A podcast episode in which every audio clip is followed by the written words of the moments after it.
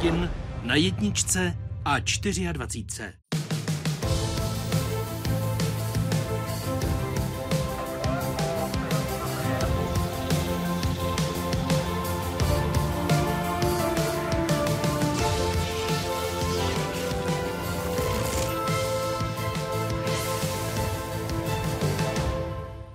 Odvaha převzít odpovědnost. Moto letošního 20. ročníku Fora 2000. Na něj přijel diskutovat mimo jiné laureát Nobelovy ceny míru, tibetský duchovní vůdce, 14. Dalaj Lama. V rozhovoru pro českou televizi mluvil například o Václavu Havlovi, papeži Františkovi nebo o vztahu vědy a víry. A i to jsou témata pro další hosty, teologa a filozofa profesora Tomáše Halíka a historika profesora Martina Kováře. Vítejte ve světě vědy a otázek současné společnosti. Začíná Hyde Park civilizace.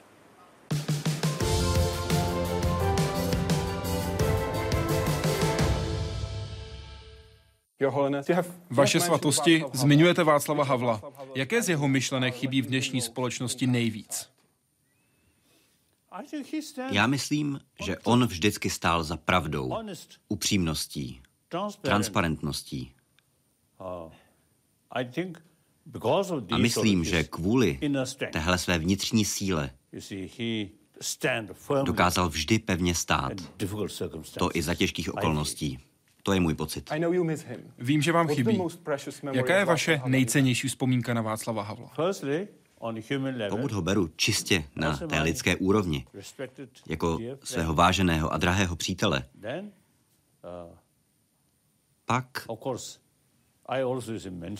to je samozřejmě něco, co jsem mu říkal i přímo, že moc kouří. Vážně? Ano. Snažil jste se ho přesvědčit, aby přestal kouřit? Ne, že by přestal, ale takhle jsem na něj vždycky ukazoval. Ale samozřejmě ten styl našich vzájemných rozhovorů, on byl vždy velmi zdvořilý. A pak na naší poslední schůzce jsem mu navrhl, žádal jsem ho, aby se Forum 2000 konalo všude, kde hrozí nějaký konflikt. Aby tam jel Havel, nebo třeba někdo jiný, někdo, kdo je obecně uznávaný. Aby tam jel, a to ne jako nějaký zástupce, protože když přijede nějaký zástupce vlády, pak určitě tam bude mluvit. Ale vždycky v tom cítíte podezření a nedůvěru a to je obtížné. Jenom jeden člověk, jeden jednotlivec, který je dobrosrdečný, rozumný, který je uznávaný a dobře známý. Ten by tam jel. Řekněme, když byla krize v Iráku. To je možnost, jak takovéhle problémy řešit. Jet tam. Tak o to jsem ho požádal. Ale pak bohužel zemřel. Odešel vnitřně smířen? Určitě ano. On žil svůj život s velkou dávkou soucitu.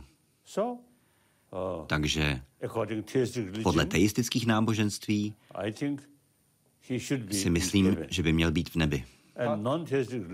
Podle neteistických náboženství on se vrátí na tuto planetu v nějakém dalším životě aby udělal něco dobrého pro lidstvo. Nenutně pro Čechy. Ale pro lidstvo jako takové. Ano, pro celé lidstvo. Václav Havel vždy dával na první místo lidská práva. Ne ekonomickou spolupráci. Současný český prezident Miloš Zeman, když jde o Čínu, mluví nejdřív o ekonomické spolupráci, pak možná o lidských právech. Co si o tom myslíte? To je normální normální situace na téhle planetě. Ale, jak už jsem vám říkal, prezident Havel vždy stál za pravdou. Takže potom z tohohle úhlu pohledu z tohoto postoje. Klást ekonomiku na první místo není, není správné, ale budíš. Je to celkem normální, všude. A myslíte si, že to je dobře? Z krátkodobého hlediska ano. Větší ekonomická prosperita, větší rozvoj, Ale v dlouhodobém horizontu jde o ekonomiku člověka. Abychom se konečně začali zajímat o blaho lidí.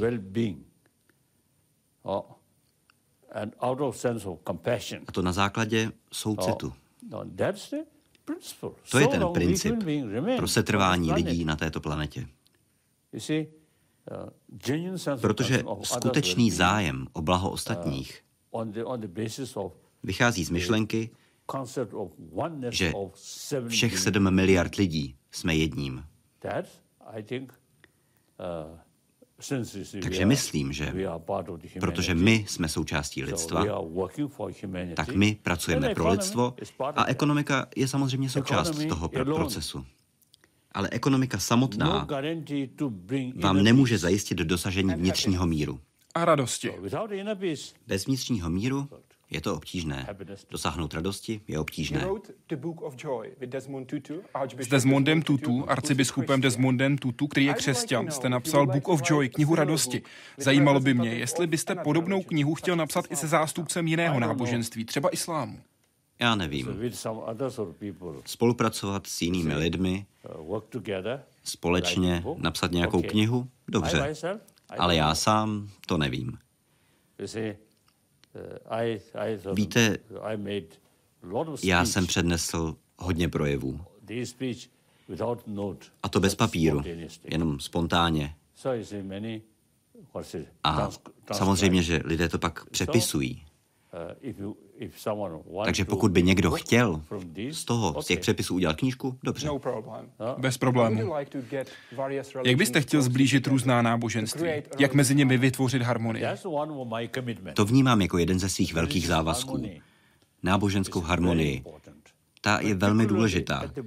Zejména dnes, kdy dochází ke konfliktům ve jménu náboženství. Uh, A v takovém období je skutečně potřeba pečlivá, soustředěná snaha zbližovat různé tradice. A ono to je možné. Podívejte se na Indii. Tam víc než 2000 let vedle sebe žila všechna velká náboženství světa. Spolu s dalšími místními náboženskými tradicemi, včetně buddhismu, včetně džinismu, což jsou dvě náboženství, která nemají koncept Boha nemají koncept stvořitele. Takže z přísně křesťanského pohledu jsme velcí hříšníci. Takže i vy jste hříšník. Vy osobně jste hříšník. Jste? Jste hříšník? Já jsem buddhista. Já vyznávám buddhismus a žiji v buddhistické filozofii.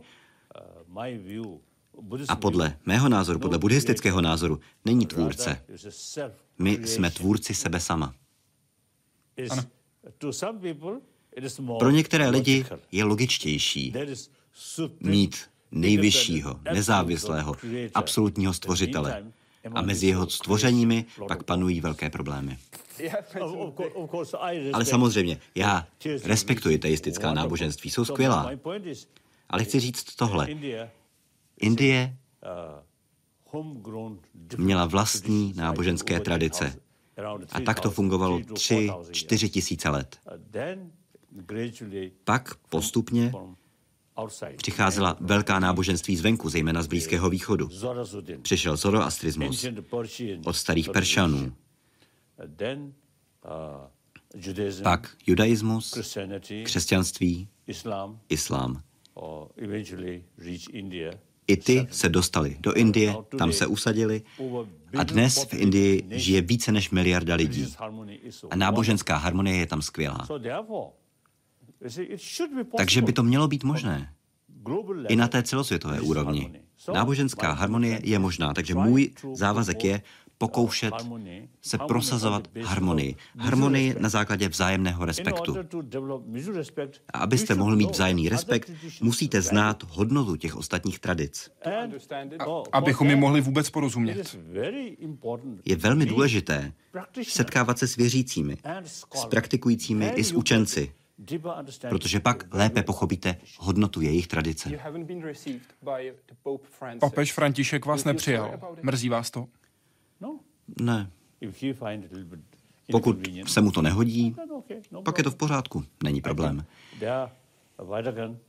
Já si myslím, že Vatikán se mnohem víc zajímá o osud křesťanů v Číně. A to je v pořádku.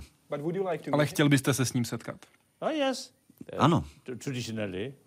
Tradičně nebo historicky, vždy, když byl zvolen nový uh, papež, tak já jsem mu přišel vyjádřit svou úctu. Zavedli jste moderní vědu do vzdělávání mnichů. Vzdělávání...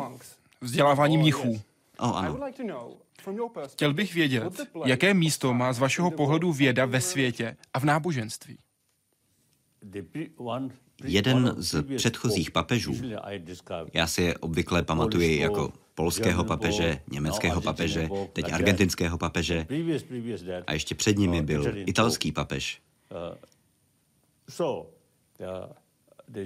Nicméně německý papež někde řekl, při nějaké příležitosti řekl, že víra a rozum musí jít ruku v ruce. A do pole rozumu spadá také věda. A co se týče buddhismu obecně, a zejména naší nálandské tradice, my považujeme rozum, zkoumání, experiment za vůbec nejdůležitější. A to nám řekl i sám Buddha. Sám Buddha řekl nám, svým následovníkům, všem mnichům a učencům, aby nepřijímali jeho učení na základě víry nebo na základě úcty, ale na základě řádného zkoumání a experimentu. Někteří z největších nálandských učenců, kteří se soustředili v tom klášteře v Nálandě, někteří z nich odmítli některé části Budhova vlastního učení. Řekli, tohle nemůžeme přijmout. I když to vyšlo z budhových úst, je to proti rozumu. Proto tohle nemůžeme přijmout. A proto si myslím, že nálandská tradice je tradicí rozumu. A věda? Věda má za úkol zkoumat, co je realita. Takže tam není žádný rozpor. A myslím si, za posledních 30 let jsem se účastnil závažných diskuzí s mnoha vědci, zejména ze čtyř oborů. Kosmologie, neurobiologie, psychologie a fyziky, včetně kvantové fyziky. To za posledních 30 let.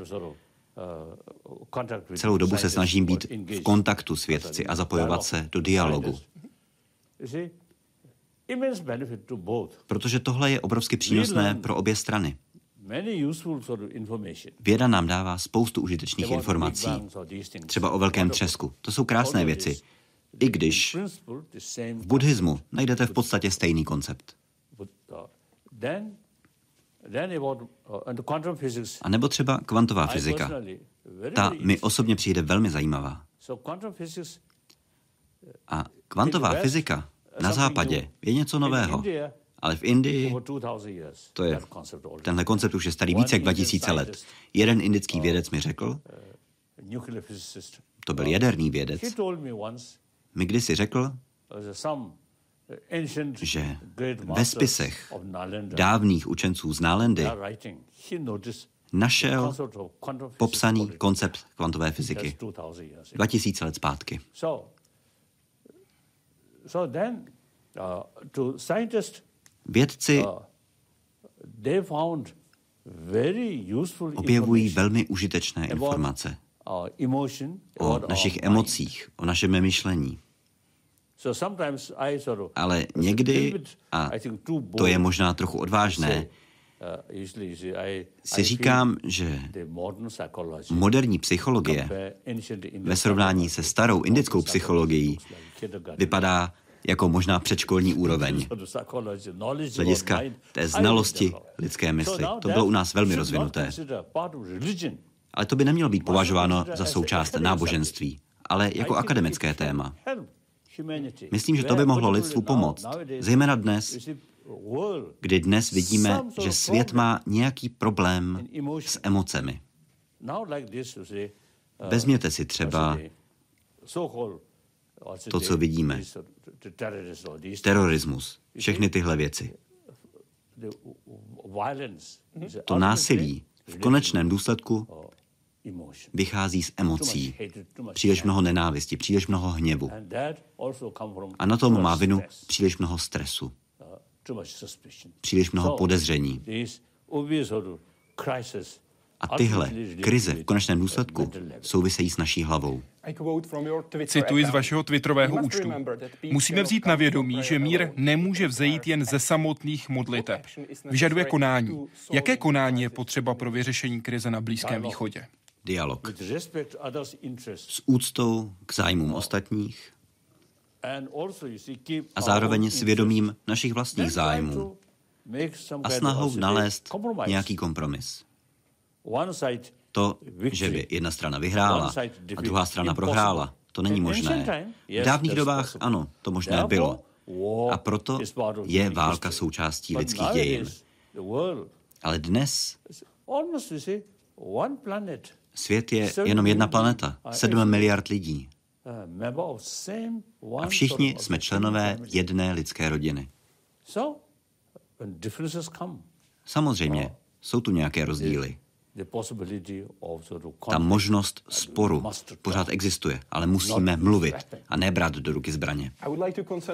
Rád bych se trochu zaměřil na budoucnost. Bude 15. Dalaj Lama? To záleží na lidech. Už v roce 1969 jsem oficiálně a formálně prohlásil, že o tom, jestli má institut Dalajlámy pokračovat nebo ne, rozhodne tibetský národ. Pak od roku 2001 se podařilo uspořádat volby, zvolit politické vedení a já jsem částečně odstoupil. Pak po deseti letech, v roce 2011, jsem se zcela zbavil veškeré politické zodpovědnosti. A to nejenom pro sebe, ale z hlediska celé té tradice, která je stará čtyři století, podle níž Dalaj Lama vždy byl nejvyšším představitelem světské i duchovní moci. Teď už to tak není. Já jsem to udělal dobrovolně, šťastně a hrdě. V budoucnosti Dalaj Lama, pokud lidé budou chtít Dalaj Lámu udržet, už bude aktivní jen na duchovním poli. Nebude nijak souviset s politikou. Kdybyste mohl předat lidem jen jednu myšlenku, jednu myšlenku, na kterou chcete, aby si každý vždy vzpomněl, jaká myšlenka by to byla? Víte, při jedné příležitosti jsem mluvil s jedním vědcem, mluvili jsme o budoucnosti lidstva. A on mi řekl, že nějací vědci prostřednictvím výzkumu zjistili, že naší lidskou přirozeností je soucit. Proto je celá řada důvodů. Aspoň tak to vychází z jejich experimentů. A to je ten základ naší naděje. Vzdělávání, stávající vzdělávací systémy moc nemluví o našich vnitřních hodnotách. Stávající sekulární vzdělávání by mělo zapojit také informování o dobrosrdečnosti. A to na základě vědeckých poznatků, na základě zdravého rozumu, našich zkušeností. A proto si myslím, že přirozeností nás lidí je soucit. A je nutné věnovat více pozornosti těmto hlubším hodnotám. A pak vy, jako jednotlivec, budete mnohem šťastnější. Ale i fyzicky se budete cítit lépe, budete zdravější, protože zdravý duch a zdravé tělo to úzce souvisí. Pak i vaše rodina bude šťastnější, a díky tomu celá společnost bude šťastnější. A nakonec i celé lidstvo. Více soucitu bude mít toto lidstvo. A pak zajistíme skutečně šťastný svět, plný soucitu. Vaše svatosti položím úplně poslední otázku. Existuje tibetské rčení. Místo, kde máte přátele, je vaší zemí. Místo, kde vás zahrnují láskou, je váš domov. Čím je pro vás Česká republika? Je mi velmi blízká. Je domovem? Je velmi, velmi blízká. Já myslím, že když tehdejší Československo získalo nezávislost a svobodu, tak myslím, že prezident Havel, když mě pozval, tak jsem byl možná vůbec prvním zahraničním hostem. Vůbec prvním, kdo přijel. Bylo to opravdu nádherné. A od té doby díky svému výjimečnému vztahu s panem prezidentem Havlem, ale i s mnoha dalšími lidmi, kteří mi dodnes prokazují velmi přátelské přivítání. Dnes odpoledne jsem byl na náměstí, na veřejném místě, kde mě lidé přišli uvítat. A to bylo velmi dojemné. Vaše svatosti, moc vám děkuji za rozhovor. Doufám, že si užijete váš pobyt v Praze. Děkuji. Na slova jeho svatosti Dalai Lámy budou reagovat další dva hosté Hyde Parku civilizace. Těmi jsou profesor Tomáš Halík, teolog, držitel Templetonovy ceny. Vítejte, hezký den. Dobrý den. A také historik, profesor Martin Kovář. Vám přeji hezký den. Dobrý den. Pane profesore Halíku, co považujete ze slov Lámy za klíčové? Pro vás osobně nejdůležitější? E, moje odpověď vás možná překvapí. E, já si myslím, že na Lámovi není tak důležité, co říká. Platí to dokonce i o tom rozhovoru, který jsme právě slyšeli, ale jaký je. To jeho charisma je v jeho naprosté spontaneitě. On je svým způsobem takové velké dítě, ale je příkladem člověka, který absolutně nebere vážně sám sebe. Jehož ego je skutečně potlačené a proto vyzařuje takovou vnitřní svobodu. A to je třeba ve velkém protikladu proti různým politikům, kteří se berou velmi, velmi vážně. To je to, co je jeho hlavní poselství pro tento svět. A z těch slov je nějaké poselství? Je pro vás něco, co bylo klíčové, třeba i překvapivé? Eh, já myslím, že tam hovořil o tom vztahu vědy a víry. Tam jsou věci, eh, které jsou velmi důležité a možná se k tomu ještě dostaneme. Rozhodně ano. Pane profesore, jak na vás zapůsobil? Tak eh, podepsal bych skoro všechno z toho, co řekl pan profesor Halík a řekl bych tomu ještě jednu věc. Taky nebudu vybírat konkrétní slova nebo konkrétní sousloví, ale řeknu eh, obecně pozitivní atmosféra národa, která z něj vyzařuje, to, že je nositelem nějaké naděje, Eh, víry v to, že svět může být optimistický v dnešním, v dnešních turbulentních poměrech, že to je někdo, kdo dává naději ostatním lidem, tak tohle je pro mě, nositelem toho je pro mě právě Dalai Lama. Dalai Lama v tom rozhovoru také zmiňoval, že jeho velkým závazkem je zajištění harmonie mezi náboženstvími, tomu, aby si byla blíž. A také řekl, že jedním z největších problémů je, že o sobě náboženství více nevědí, že jsou izolovaná, že nemluvíme s věřícími a také učenci daného náboženství. Pane profesore, myslíte si, že to je ten nejdůležitější a nejvýznamnější důvod, proč si nejsou náboženství v dnešním světě blíž? Já si myslím, že velmi důležité je, aby mladí lidé z těch jednotlivých náboženských a kulturních tradice poznávali, protože starší lidé přece jenom mají už určité své ustálené modely myšlení. A e, potom je samozřejmě důležité to setkávání lidí, kteří představují tu spirituální dimenzi náboženství. Tohle to se děje na setkání mnichů různých náboženství, e, kteří ví, že je třeba spolu mluvit, ale někdy je třeba spolu mlčet. A potom samozřejmě i ten intelektuální rozhovor. E, Dalai Lama rozlišuje učení náboženství, jednotlivých náboženství, tam jsou samozřejmě rozdíly. A e, hledá nějaké to etické jádro. Tak tohle je něco, o čem je možné a třeba také hovořit. On v diskuzi v rámci Fora 2000 také řekl, že je chyba klást příliš velký důraz na moje náboženství, že musíme myslet na celé lidstvo. Která náboženství mají největší problém odstoupit od toho svého? A otevřít se světu a zbylým náboženství. Víte, já myslím, že ten hlavní rozdíl není mezi náboženstvími, ale uvnitř těch náboženství samotných. Já znám křesťany, kteří jsou, mají velmi otevřenou mysl a e, velmi dobře si uvědomují, že ta víra v jednoho Boha, Otce, z ní vyplývá ten koncept, že všichni lidé jsou bratři a sestry a tak se mají navzájem chovat. Znám ovšem také křesťany, kteří mají velmi uzavřenou mysl, kteří říkají, náš Bůh je jiný než Bůh muslimů a tak dále. No a něco podobného je také u muslimů. Znám celou řadu třeba těch lidí, kteří jsou inspirováni tou sufijskou tradicí, kteří e, mají velmi otevřené srdce a mysl. A jsou také samozřejmě muslimové, kteří e, využívají vnímají ten islám jako obranu své identity vůči ostatním. Je třeba si uvědomit, ano, Bůh je veliké tajemství a e, do něho vstupují také naše lidské představy. Ty lidské představy často jsou skutečně projekcí našich přání a strachu, jako to mluvili Feuerbach a různí kritici náboženství. A je třeba jít za tyto představy k nějakému vnitřnímu jádru, e, k té pra důvěře, která je zřejmě u kořené mnoha náboženství. Uvědomit si, že všechna náboženství jsou vlastně školami, jak se lidé učí překonávat své sobectví, jak se učí kultivovat svou pudovou oblast a jak se učí v míru a spravedlnosti žít s ostatními. Pane profesore, zažilo lidstvo někdy nějaký historický okamžik, kdybychom mohli hovořit o harmonii náboženství? Tak já jsem historik politických dějin, moderních politických dějin a ty jsou na takováhle období velmi skoupá. Skoupá úplně? že bychom nenašli ani jedno?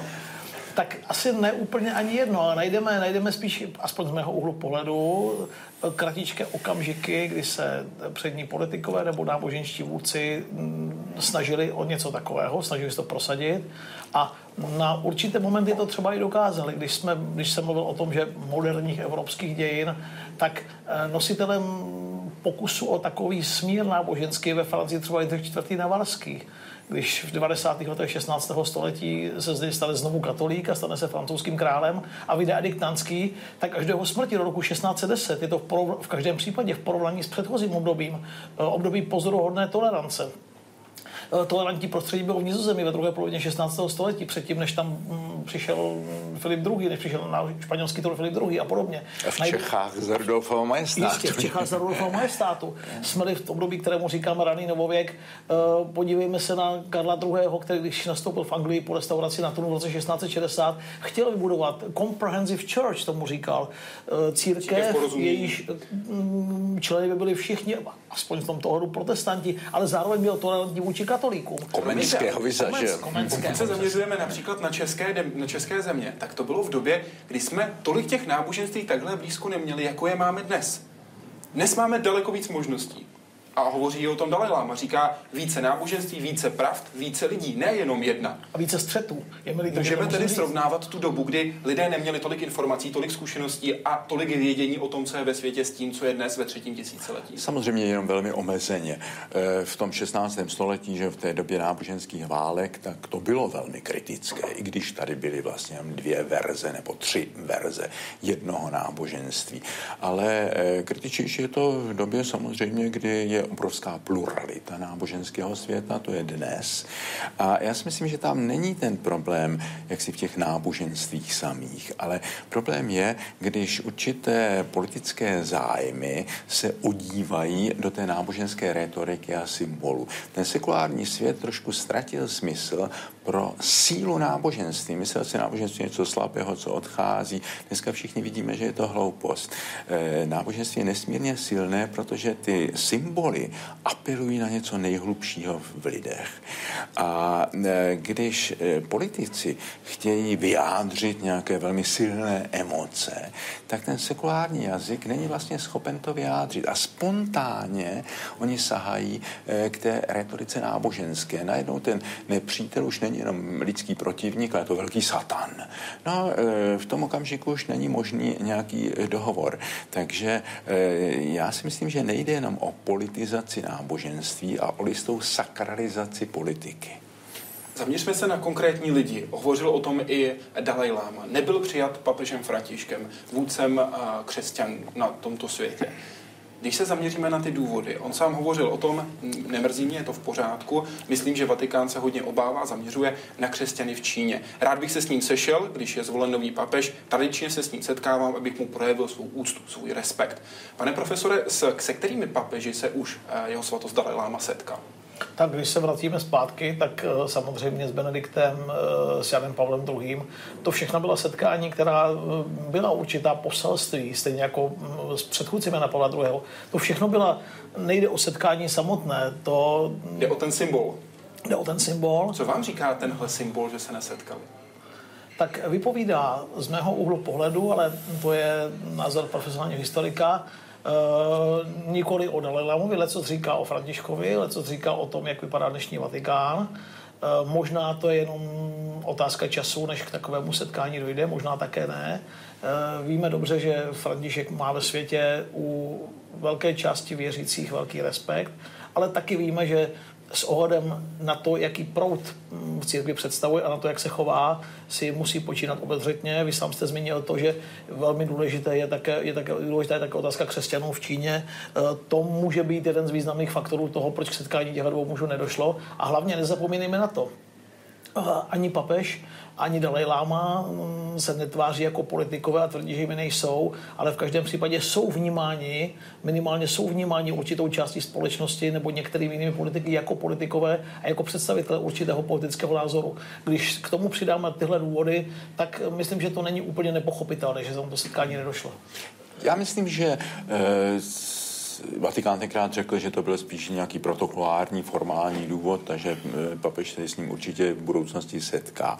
Eh, aby vám někdo dal eh, vyčerpávající odpověď, to byste se musel zeptat kardinála Parolína. Ten, ten, to, my nemůžeme. Ale samozřejmě... BBC informovala v prosinci 2014 o tom, že kvůli delikátní situaci v Číně se papež František nesejde s Dalajlámou v roce 2015 v lednu. Sám papež František řekl, že to nebylo kvůli obavám z Číny, že hledají termín a že v tomto momentu neví, kdyby se potkali, ale že to je jeho cílem. Nicméně teď máme téměř konec roku 2016 a k tomu setkání ještě nedošlo. Mrzí vás to? Eh, jo, samozřejmě tyhle ty dva velké muže a e, velké inspirátory duchovního morálního života v našem světě viděl rád pospolu. Obrátím se na vaše slova, která jste, pane profesore, přednesl, pronesl před deseti lety. A tu konkrétně cituji z eh, křesťandnes.cz. Hovořil jste o dvou fotkách, které podle vás reprezentují 20. století. První je přistání člověka na měsíci. Druhá je potom fotka papeže Jana Pavla II. z Dalajlámu a s představiteli židů i muslimů. Řekl jste, toto symbolizuje naději, že začínáme chápat, že jsme na jedné lodi a musíme se naučit žít spolu. Proč jsme od té doby takovéhle fotky neviděli? Nebyla to příliš krátká naděje? Tak já myslím, že tahle ta setkání se dějí. Ta tradice asi se opakuje eh, stále a ty, to úsilí o setkání představitelů náboženství na nejrůznějších rovinách eh, se děje dál. Ale samozřejmě tenhle ten náš svět se stal velmi krutým a myslím si, že je to jakási reakce na globalizaci, která je takovým největším, největší sociokulturní revolucí naší doby. V té, přesně v té naší době se někteří lidé začínají té globalizace bát. Samuel Huntington v té své slavné knize, s kterou z velké části nesouhlasím, ale řekl tam jednu zajímavou větu, uh, uh, what is eh, globalization for the West, it's imperialism for the rest. Co je pro západ globalizace, pro zbyt, zbytek vnímá jako imperialismus ze západu. A já mám dojem, že zejména ty uzavřené společnosti arabské najednou vidí skutečně v té globalizaci ohrožení své identity. A náboženství se najednou stává ne jenom nějakou cestou ke kultivaci morálního života, ale především jakousi zbraní k obraně té údajně ohrožené identity.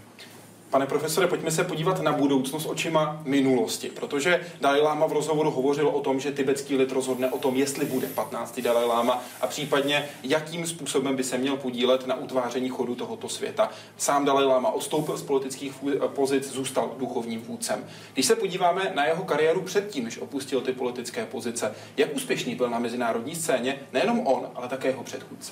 Záležíme, záleží na tom, čím posuz, co je pro nás úspěšnost, jak se na to díváme a čím to posuzujeme. Eh, z hlediska toho, zda dokázal udržet nezávislý Tibet bez čínského vlivu nebo, eh, řekl bych, redukovat čínské zásahy na minimum, tak úspěšný nebyl, nevyčítejme mu to, nebylo v silách Dalajlámy eh, ani jiného politika, ať už tibetského nebo světového, něco takového dokázat. Eh, pokud se na to podíváme jinak, tak eh, setkal se s řadou politických vůdců a ať už byl nebo nebyl politik a dnes se cítí jako politik nebo necítí, je politikem nikoli tedy de jure, ale de facto.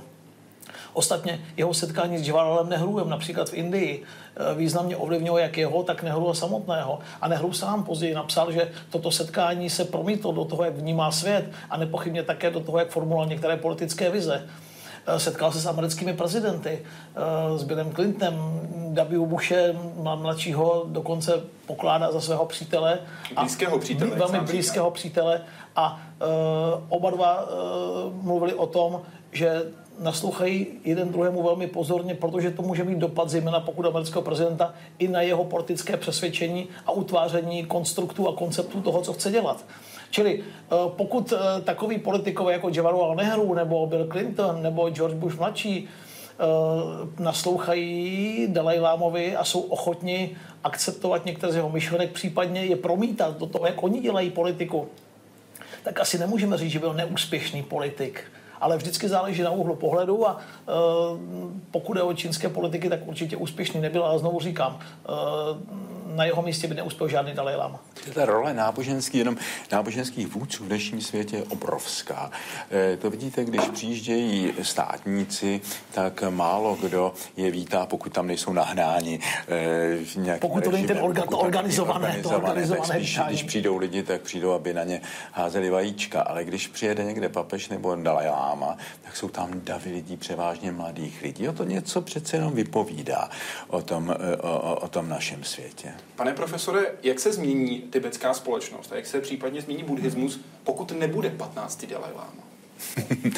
Eh, to, to je jsme taková... ale pan profesor, ale pan profesor to možná... Dalai Lama je bez obrovským symbolem. Otázka pro pána Boha. náboženství ale... je do jisté míry postaveno na symbolech. Hmm, a teď hmm. ten asi největší symbol hmm. zmizí. Jak se to projeví? Já si myslím, že by to samozřejmě oslabilo tu důležitost Tibetu, protože eh, Tibet je především velice stará a ušlechtilá duchovní kultura. No on je jejím reprezentantem, čili eh, vlastně v dnešním světě. Eh, jakákoliv skupina, ať je to politická, náboženská, etnická, bude mít takovou váhu, jestliže má reprezentanty, kteří jsou schopni představit ty základní symboly a základní myšlenky v mediálním světě. A eh, prodat je veřejnosti. Eh, prodat, prodat je veřejnosti, chcete-li. Eh, tak a tohle to Dalai Lama umí skvělým způsobem. Pokud nějaká skupina nemá takové své reprezentanty, takovou svou, řekněme, elitu, no tak ztratí svůj hlas a ztratí také vážnost a vliv v tomto světě. To je realita. Pane profesore, když se podíváme na historii Tibetu, kdy se dostává buddhistické učení do prostoru, ne známe Tibet jako stát, jako nějaký útvar? Eh, tak o Tibetu máme první písemné zprávy ze 7. století po Kristu. V 8. století už uh, buddhismus proniká do Tibetu, takže je to kultura a společnost velice stará, pan profesor to řekl, je to dneska více než 1500 let. Takže v tomhle ohledu je to tradice, která je zavazující, i pokud jde o případného 15. Dalajlámu. A to je nepochybně věc, na kterou bude mít stávající 14. veliký vliv. On sám v tom rozhovoru říká, končím 400 letou tradici, protože když se podíváme do historie, tak v roce 1578 hlava školy Gelut obdržela od mongolského chána titul Dalai Lama. Ostatně mongolové jsou s tibetskou historií hodně zpěti, ale nejenom ti, protože dnes si, pane profesore, Tibet představujeme a vnímáme ho, a taky takový z velké části je, jako klidné relativně místo z pohledu Tibetanů, které je založeno na kultuře, náboženství. Jaký to ale byl útvar v 8., 9., 10., 11. století? Tak byl to silný útvar ve svém regionu, který do značné míry určoval dějiny té oblasti a nebyl vždycky mírovný, míru milovný, ale byl taky expanzivní a ty tendence expanzivní se projeví v placení tributů například Tibetanům a podobně. Ze strany Nepálců například. Přesně tak. Takže eh, to, jak my dnes vnímáme Tibet, je eh, otázka, řekněme, 20. století především, nebo od přelomu 19. a 20. století, od doby, kdy se vlastně Tibet, Tibet stal objektem eh, zájmu světových velmocí, mám na mysli Británii, třeba to jsou ty první smlouvy z 19, 1904. 1903, 1904 expedice expedice a smlouva a potom samozřejmě Číny, ale to není celá historie Tibetu, ani nevím, jestli je podstatné tu celou historii vypravit, protože opravdu jde o současný Tibet, ale ten, to, vnímat ho v to v obráceném gardu není někdy úplně špatně. Konec konců Podobná situace, byť nechci srovnovat nesrovnatelné, se týká třeba vztahu mezi Irskem a Británií. Všichni vnímali, nebo velká část eh, veřejnosti vnímá ve 20. století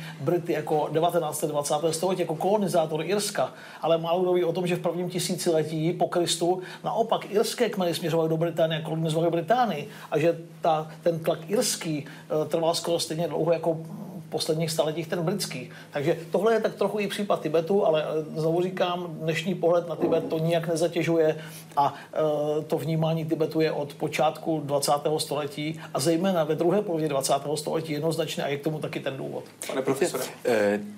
Ještě k té otázce Eh, toho zřeknutí se moci. Tam je takový paradox. Jestliže ten náboženský představitel se eh, zřekne politické moci, tak dokonce jeho morální vliv a i politický dopad jeho osobnosti může být daleko větší. Ano. Eh, tohle to vidíme na papežství, že v okamžiku, kdy papežství ztratilo nějakou jakoukoliv politickou moc, tak Eh, pádem papežského státu a tak dále. Že? A eh, papež jenom morální autoritou, jako by Jan Pavel II, ale žádný papež tolik politicky nezměnil dějiny, jako právě Jan Pavel II. Právě ten jeho morální, eh, ta jeho morální autorita měla úžasný politický dopad. A teď si představme, kdyby křesťané o papeže přišli, kdyby František řekl, já, že já jsem posledním papežem, už nebude papež pan profesor by dovolí uh, humornou repliku. Ono by to tak neskončilo. I, kdyby, I kdyby to František řekl. A když to řekne Dalaj Lama, tak to tak skončí? Tam je to trošku něco jiného, jo? ta celková uh, role Souhlasí. jako Dalai Lámy buddhismu, že? protože on taky není reprezentant celého buddhismu. Že? Tady ho lidé vnímají jako někoho mezi eh, Ježíšem Kristem a Bohem. A nebo jako, jako, jako analogii prostě papeže, ale uh, většina buddhistů vlastně Dalai Lámu takhle vůbec nevnímá. A když on říká, já jsem jenom takový prostý mnich a reprezentuji jenom takovou maličkou tradici uvnitř buddhismu, tak to chápeme jako takovou sympatickou skromnost, ale ona je to pravda.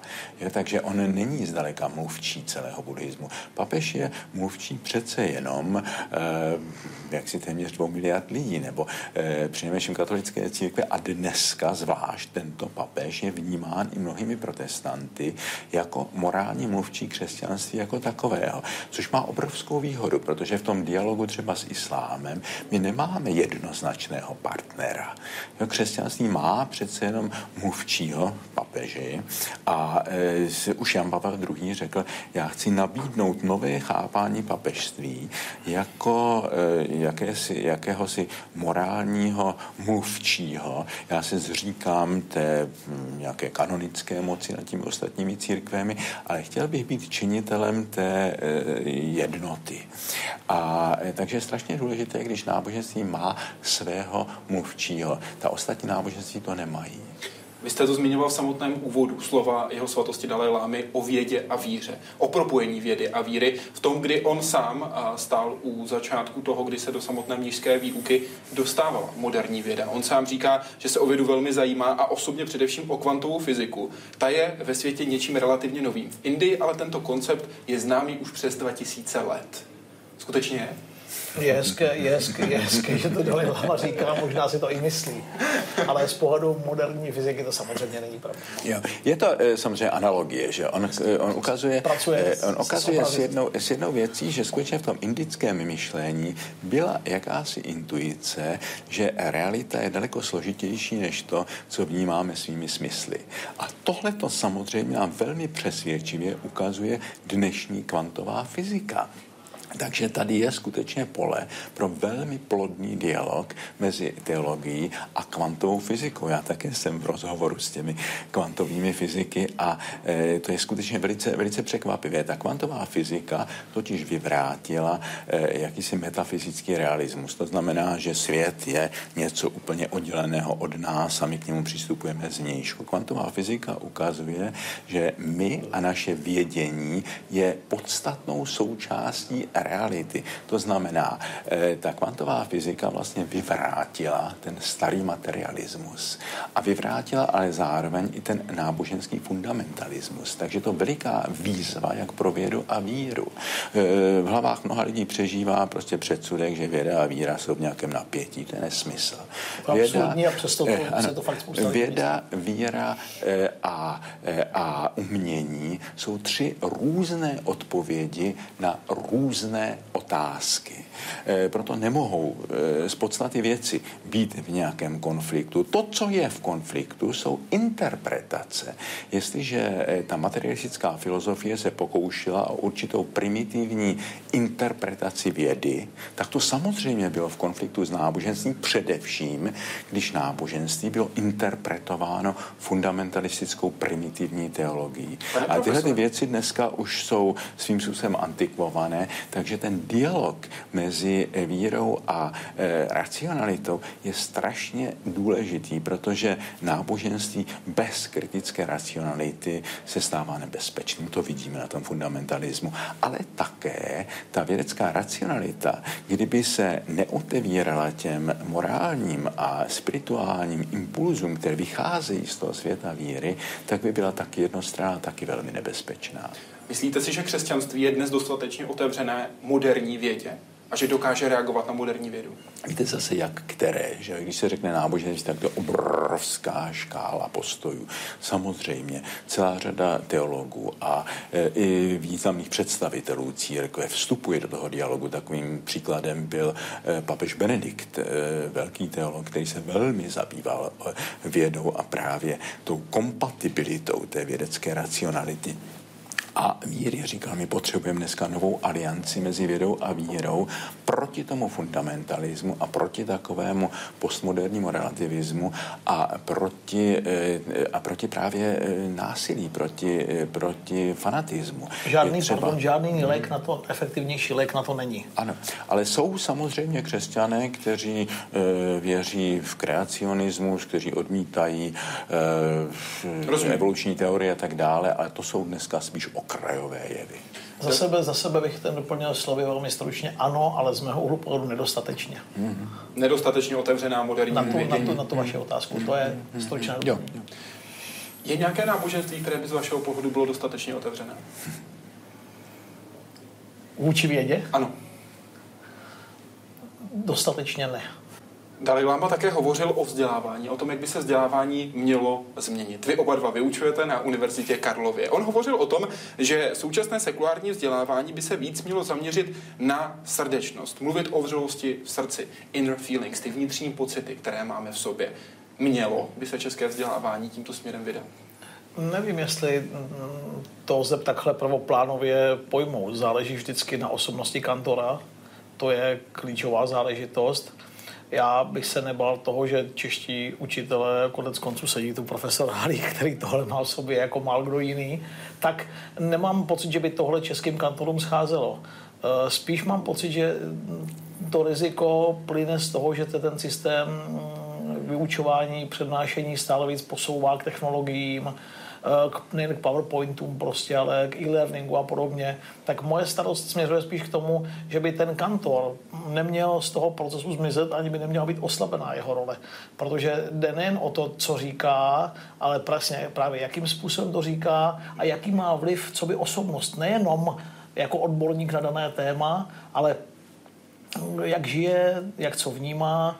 Eh, ostatně měl by to být aspoň po mém soudu angažovaný kantor, eh, to znamená ne ten, který je v nějaké slonovinové věži, nebo prostě, ale ten, který vnímá dnešní svět a skoro bych řekl, má zapovinnost eh, se k němu vyjadřovat, ať už je to fyzik, nebo je to teolog, nebo je to historik, tak tohle je pro mě důležitější a myslím, že ale aspoň část z toho je to, o čem Dalai Lama mluvil. On také dodával, pardon, pane profesore, doplním ta slova Dalai Lámy.